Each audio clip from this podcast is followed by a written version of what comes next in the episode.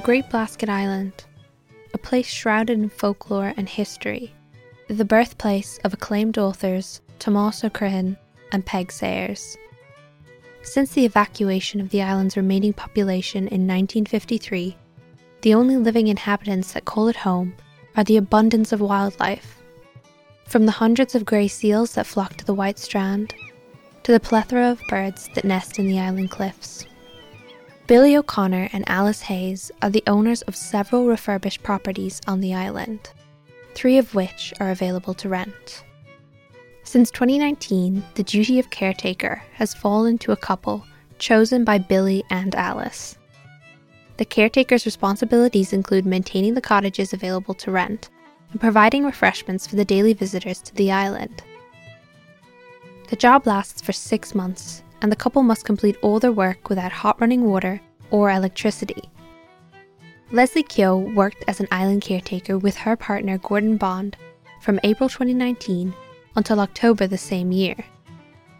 Before the couple moved to the Great Blasket, Leslie had just completed a master's degree in cultural heritage at Trinity College. Her thesis was the intangible cultural heritage of the Great Blasket Island. Before moving to the island, the need to get somewhere more rural began bubbling up. Leslie and Gordon lived in Kildare and were growing tired of the long commute to their jobs in Dublin City. I had just spoken to Gordon that day at lunchtime about how we had kind of said that we would maybe set ourselves a date to try and make some move by, that we would say, look, let's make a plan now that we would try and get out of the city and out of this kind of lifestyle for at least a period of time by the end of this year, maybe. And this was around February. So it was kind of, it, I look back at it now, it's kind of quite frantic when it, we saw the application. I was on my way home from work. I remember it so clearly. It was a Tuesday evening. It was awful weather. It was raining outside. I'd had a long walk to the train. I was sitting there and it was quite mindless. You know, when you're sitting on a train on your way home from work, I was just kind of scrolling on my phone and I saw a picture from the Great Blasket Island. I followed them on Facebook and Instagram since we've been there. And a picture of the donkeys and the view out to sea came up, and it's so iconic. I always stopped to see whenever I saw it. And it said at the top of it in capital letters, job vacancy. And I can't remember exactly how it was worded, but it was like we're looking for a couple or two friends to come and live on the Blasket Island long term, which is six months, but in, in Blasket time, that is quite long. You don't typically get six months there. Yeah, we're looking for a couple or two friends to come and to manage the cafe and accommodation. And I honestly remember it nearly in entirely physical terms. I don't remember my emotions. I actually remember just standing up. I stood up out of my chair. Thankfully, we were quite close to my station, so I just walked to the door it opened within, I'd say maybe about two minutes of all this happening. I was off the train and I was just staring at this application. It said to call Alice or Billy if you were interested to get more information. So I got off the train and I rang Gordon immediately. I said, like I'd say lightning speed, said to him, the Blasket has a job up and you can move and they want a couple and you go for six months and will, will I apply? I'm going to apply. I don't think I said will I, I think I said I'm going to. And he was on the bus and he was like, okay, yeah, yep, that's fine, yep. Like he couldn't really say a whole lot, and I was presenting him with these kind of life altering circumstances.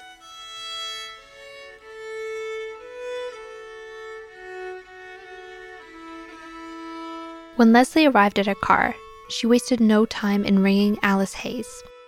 Alice remembered Leslie and Gordon from when they visited the island in 2017, where Billy had discussed Leslie's dissertation with her. Things looked hopeful, but over the coming days, Leslie watched as the job position gained traction across social media and went viral. That year, 40,000 people applied for the position. Two weeks later, Alice and Billy got in touch with Leslie and Gordon, inviting them to meet for a casual interview. I think they were making sure that we were the right people for it. Also, that we would be able to do it, that we weren't kind of being sold some kind of island fantasy, that this wasn't going to be a tropical paradise. It wasn't going to be just making the odd cup of tea. It was going to be hard work and it would be sustained over six months and it would be a lot to take in.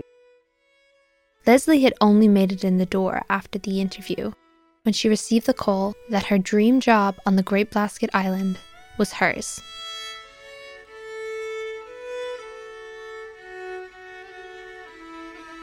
From the outside, the job looks idyllic, almost peaceful to spend six months on an uninhabited island making tea and coffee but the reality was much more intense. The Great Blasket's business relies on calm seas. and that summer, sailing conditions were ideal most days.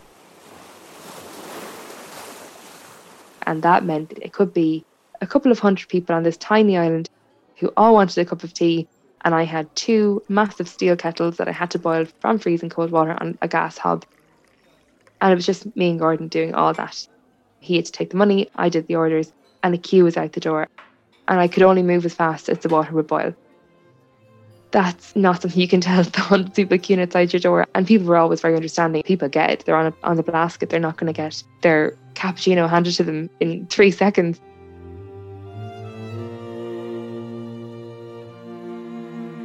If you told me now that that's what I was going to do for six months, I think I'd be a bit like, oh, I don't know if I can do that. I think we were a bit taken aback by just how much work there was. You're up at seven in the morning making breakfast, chatting to guests. They kind of have to check out their houses. You immediately go in and have to totally clean their house, change beds, sweep floors, clean out stoves, clean kitchens, clean windows, literally every single thing you can think of doing in cleaning a house. We had to do that by three every morning and then run straight back to the cafe, open the doors, and start serving tea and coffee and snacks to the hundreds of people who visit the Blasket every day during the summer. All of that without electricity or hot water. I think while we went in with very clear expectations of what the work would be like, I don't know if we fully expected the volume of it. We had helpers come out to us a few times as well who'd stay with us for a week or two to give us a hand, which really helped. It was just kind of little things like that that were kind of just so out of kilter with the very slow pace of life that you would expect on an island like that. You'll get moments of complete and utter beauty in the middle of all that. You'll be carrying a bin bag from one house to the other, and you'll just stop because you'll just see this incredible wave break over a rock, or the clouds moving away you hadn't seen them move before, or a bird that you hadn't noticed earlier sitting on the other bench outside. You'll get little moments like that that are just so unique to the place you're in they're kind of punctuating what is a crazy schedule. You couldn't do that your whole life. That could not be a person's career. I actually often think about people who run B&Bs now. As much as the Blasket is unique in that it's a lot packed into six months, it's, it's a huge job and I have a lot of respect for people who do it all the time.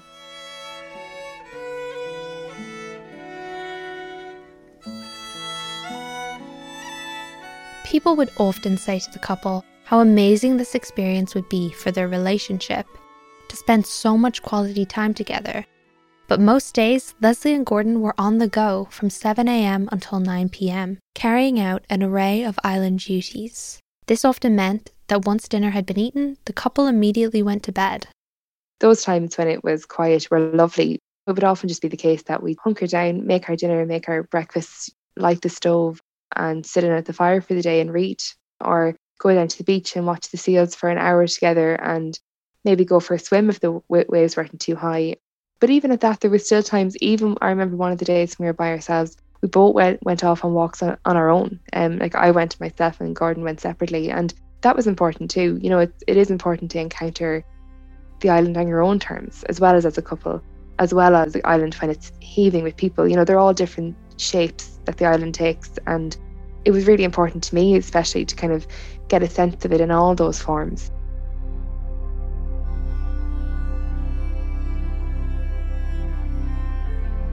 Leslie and Gordon met whilst working together a few years prior to their Great Blasket Island move. This provided Leslie with insight into Gordon's work ethic and values, which is important when you're working alongside only one other person on an uninhabited island. It is arguable that an experience like this has the potential to make or break a couple? We came out of it stronger, we, but we went into it quite strong. At the very bedrock of our relationship is a very strong foundation of friendship. More than anything, Gordon is my best friend. I think that's what saw us in such good stead when we got there, that there was a strong level of respect there, an understanding of each other's touch points. I know what might make him a little bit angsty or he get he knows what makes me frustrated and a recognition of that and an understanding that that's going to happen. Six months on an isolated island doing a busy job, there are going to be days where you're just going to be cranky and you might not really be in the mood to chat all day long. But you know what? Even that understanding and knowing that, that didn't really happen. We were great friends throughout. There was always a laugh in every day. We, we were always able to see the good in things. When I was annoyed about something, he tended to be annoyed too. So you kind of vent at each other. You kind of like, look, isn't this so annoying today? And you know, there was rarely anything like that. But you know, there would be little things that could get to you sometimes. You need to make sure you're you're very, very good friends. And if you are just friends, that's fine. Or your sisters or your brothers or a mother and daughter. Whatever your relationship is with the person that you go with, it has to be a strong one. There there really is no room for cracks to appear. It would be too tough. You just couldn't manage it. You live in such close quarters. You're sharing a bedroom, sharing a tiny, tiny space.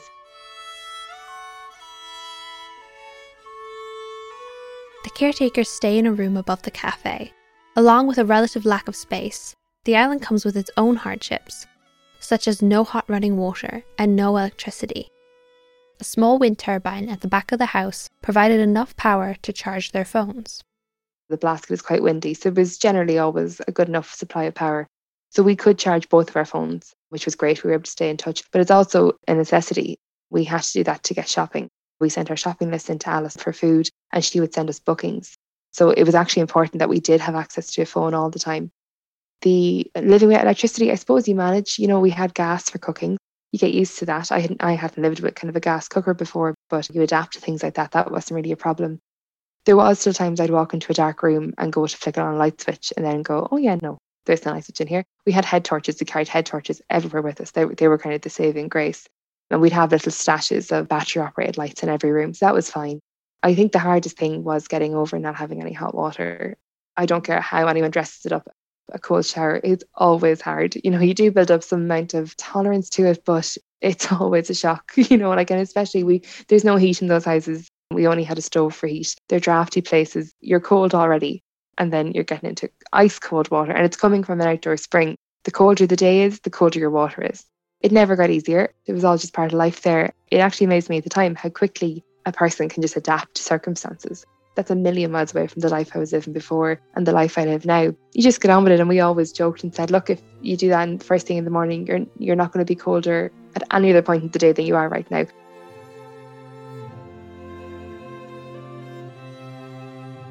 As food is delivered to the island each day, challenges present themselves when storms or bad weather prevent these deliveries.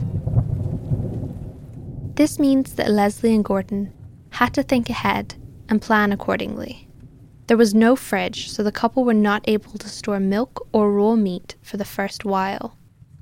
I think in uh, only around September did any of us think of the idea of an ice box we had about five days of bad weather, and Billy and Alice sent us meat and milk and things packed into a cooler box, which was a great idea. I don't know how we didn't think of it earlier, but it did really help. It kept us, it kept our milk for maybe an extra two or three days. That was always the first thing to go.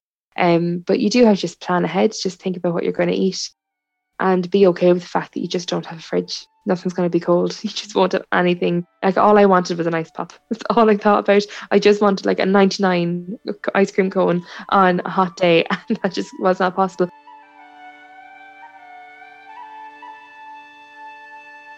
With nothing to stop private boats from landing on the island, my first thought was this is a good premise for a horror movie. Alone on an uninhabited island with just your partner. I often did have kind of this image in my head, and it would often come to me kind of when I was going to sleep at night. That we were nearly kind of this kind of aerial view of the island, that we were just kind of this one little tiny dot in the middle of this island. And it's not big, it's only about, you know, five, I think it's five kilometres long. We were at the very front of it, and there's this vast emptiness behind us, this long, narrow shape of an island with two mountains and a long, long slope down to the sea. And anything could be out there. You really don't know what's there. And it, there's always this kind of, I suppose, a feeling about the island, and I always talk about it, and Gordon experienced it a bit as well. This kind of, it, almost like it has a, a presence or a force, as if it is living. It's not just a rock in the middle of the ocean, it seems to have its own character. And sometimes when you're there by yourself, you do kind of remember that, and it can kind of be a little bit foreboding. You kind of have to think, look, I'm just going to put out my mind for the moment. I have to get with my job. But I suppose that's like anything you just have to keep going. A lot of people came to us to tell us about how the fact that the house we lived in was apparently the most haunted house of the island. The house we lived in was the Con house. So the Bofferkeen is the name of the man who was meant to be the ghost that still appeared in the house. The story of the Bofferkeen, as documented by Anita Fenley in her book, Blasket Spirit Stories from the Islands, is as follows The Con House once belonged to a man named the Bofferkeen. Not much is known about the man whilst he was alive. It was only following further construction to the house, which became a cafe, did the Bofferkeen make himself known in death. A construction worker named Sean expressed an eerie feeling that he was being watched whilst he worked, and those who worked in the cafe over the years reported a similar feeling, and a fear to sleep in the bedroom above the cafe. Soon Sean's feelings of being watched escalated, and a shadow began to appear to him. The first time, the fear made him lose his footing and fall down a flight of stairs and the second time the shadow appeared, it distracted him, making him roll the wheel of his digger over his puppy. This injured the dog but did not kill him. This shadow never appeared to Leslie or Gordon, but the frightening ghost stories are not the only ones told about the island.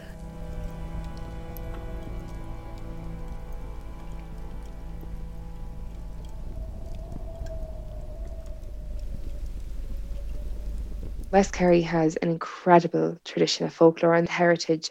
There are beautiful stories about how even now when an islander dies, and there's not many of them left now, actually all the island, original islanders have now died, but children born of the islanders, when they pass away, there's a tradition now of someone coming over and going into their original home place and lighting a fire in their home so that they have a place to come back to, that they can come there for their last night and sit at their their old fireplace in the warmth of their own old home I just thought that was a beautiful reverence for the dead and an understanding of how special the Blasket was that if they were to go anywhere, they'd come back there for their last night. And we would have been told as well about, you know, leaving a chair by the fire when you're going to bed to give them somewhere to sit if they want to come down during the night, that they have somewhere warm to sit in their home. And we always did that. We always put a chair at the fire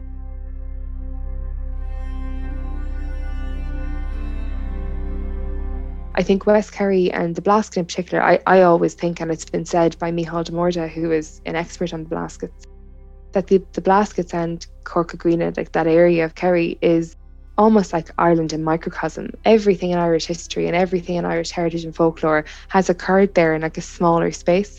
That's what makes it so special. And I think it's it's so evident when you're there and you meet the people of West Kerry and Dunquin and Ballyferriter. They they really are safeguarding that heritage and making sure that that folklore and those traditions live on. And that's why the Blasket is still so relevant to us today. You know, it is an empty island, no one lives there, but we're talking about it now. And that's because those people have just taken those traditions and folklore customs and I suppose made them part of their lives.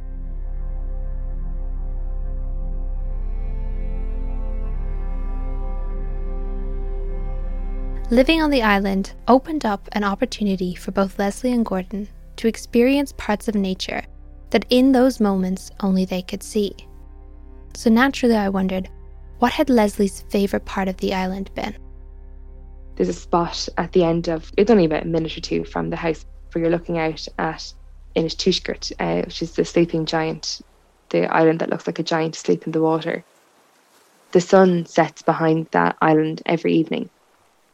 Every evening, we would make ourselves walk down there. We might have had a really busy day, and be so tired, but we were committed to seeing something beautiful every day that you couldn't just stare at the same landscape at the same window because a view becomes just a view.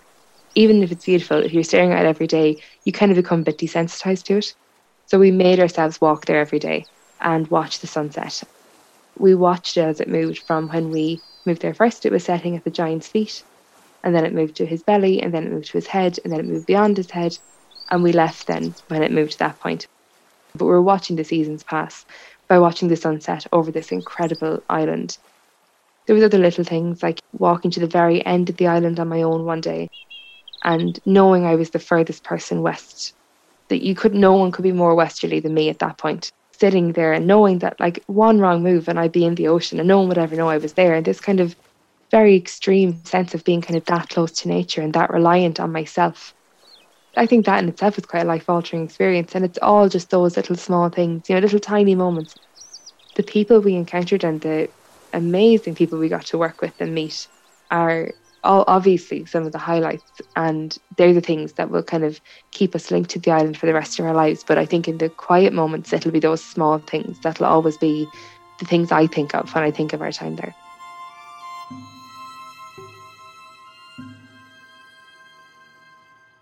After Leslie and Gordon's island experience came to an end, the couple jetted off to Paris for a weeks long holiday. Leslie describes how they were only just coming to think of what was next for them when the pandemic hit. This put a further hindrance to their plans.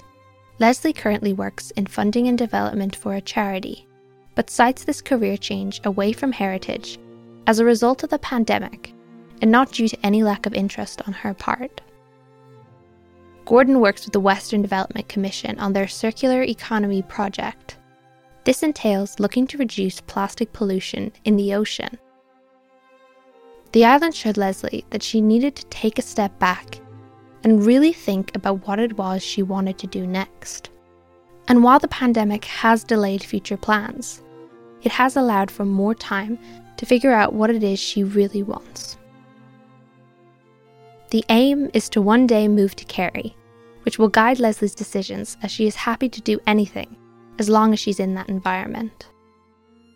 Their first big step in this direction was moving to Galway, away from the hustle and bustle of city commuting. It would appear that the couple's time on the island has guided much of their decisions following their experience there. This left me intrigued to find out had the island changed who Leslie was as a person.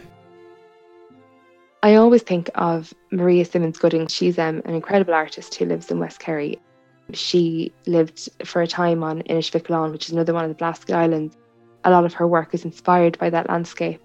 She has been asked in the past about the time she spent in the Blasket, and she said that it didn't change her, it just showed her who she really was. And I'm paraphrasing that a bit, but that's pretty much how I feel too. I don't think it changed me. I think it just let all the unnecessary things fall away when you're living that close to nature and so reliant on the strength of another person and the landscape you live on to kind of sustain you and keep you going. And you know, how, really everything is down to the, the basics. Your your life is very much just about keeping going every day and appreciating the place in which you are. I think that just showed me that's all I really care about is the people around me and the place that I'm in. And the rest of it is all just kind of noise. I think I needed something like that to maybe pull me out of the fact that I had kind of become a bit consumed by the need to kind of constantly be moving towards something or being too consumed by social media or getting a good picture for Instagram or things like that. I that kind of all just fell away. It has completely re- reshaped our lives. Um, you know, Gordon and I were living in Dublin. We now live in Galway. We committed ourselves to a life that is much more closely tied to the west coast of Ireland, doing jobs where we feel that we're kind of more closely aligned to what we actually want to do, not to be kind of just giving in to things that make our lives a bit easier, but maybe working a bit harder to get the things we really want. The Blasket did all that for us, and after the Islanders left in the 50s, it was said in a newspaper article about them far from forgetting their native shore, the Blasket guides their lives. And that's just absolutely been the case for us ever since we left. For a lot of people, the Great Blasket Island invokes painful memories of the leaving certificate, from Peig Sayers to the poem I Learnt by Moira Onion Gerald. Many of us who do not live in West Kerry and have not learnt of the island's rich history view the island as just that a rock lying in the ocean. And yet, it represents so much more. No one has lived there year round since the 1950s, and in a way, the island has been frozen in time ever since the islanders left. There are no cars, no phones, no modern buildings, not even hot running water. The Great Blasket Island symbolizes something that a lot of people are craving escape.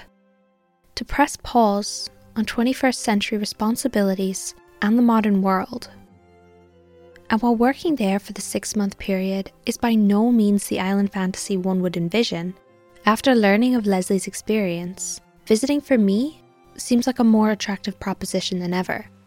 To stay on an island where it is only you, the wildlife, and the ghosts. This has been Pressing Pause, a six month adventure on the Great Blasket Island. The show was presented and produced by Katie Hackett and is a School of Media production for TU Dublin.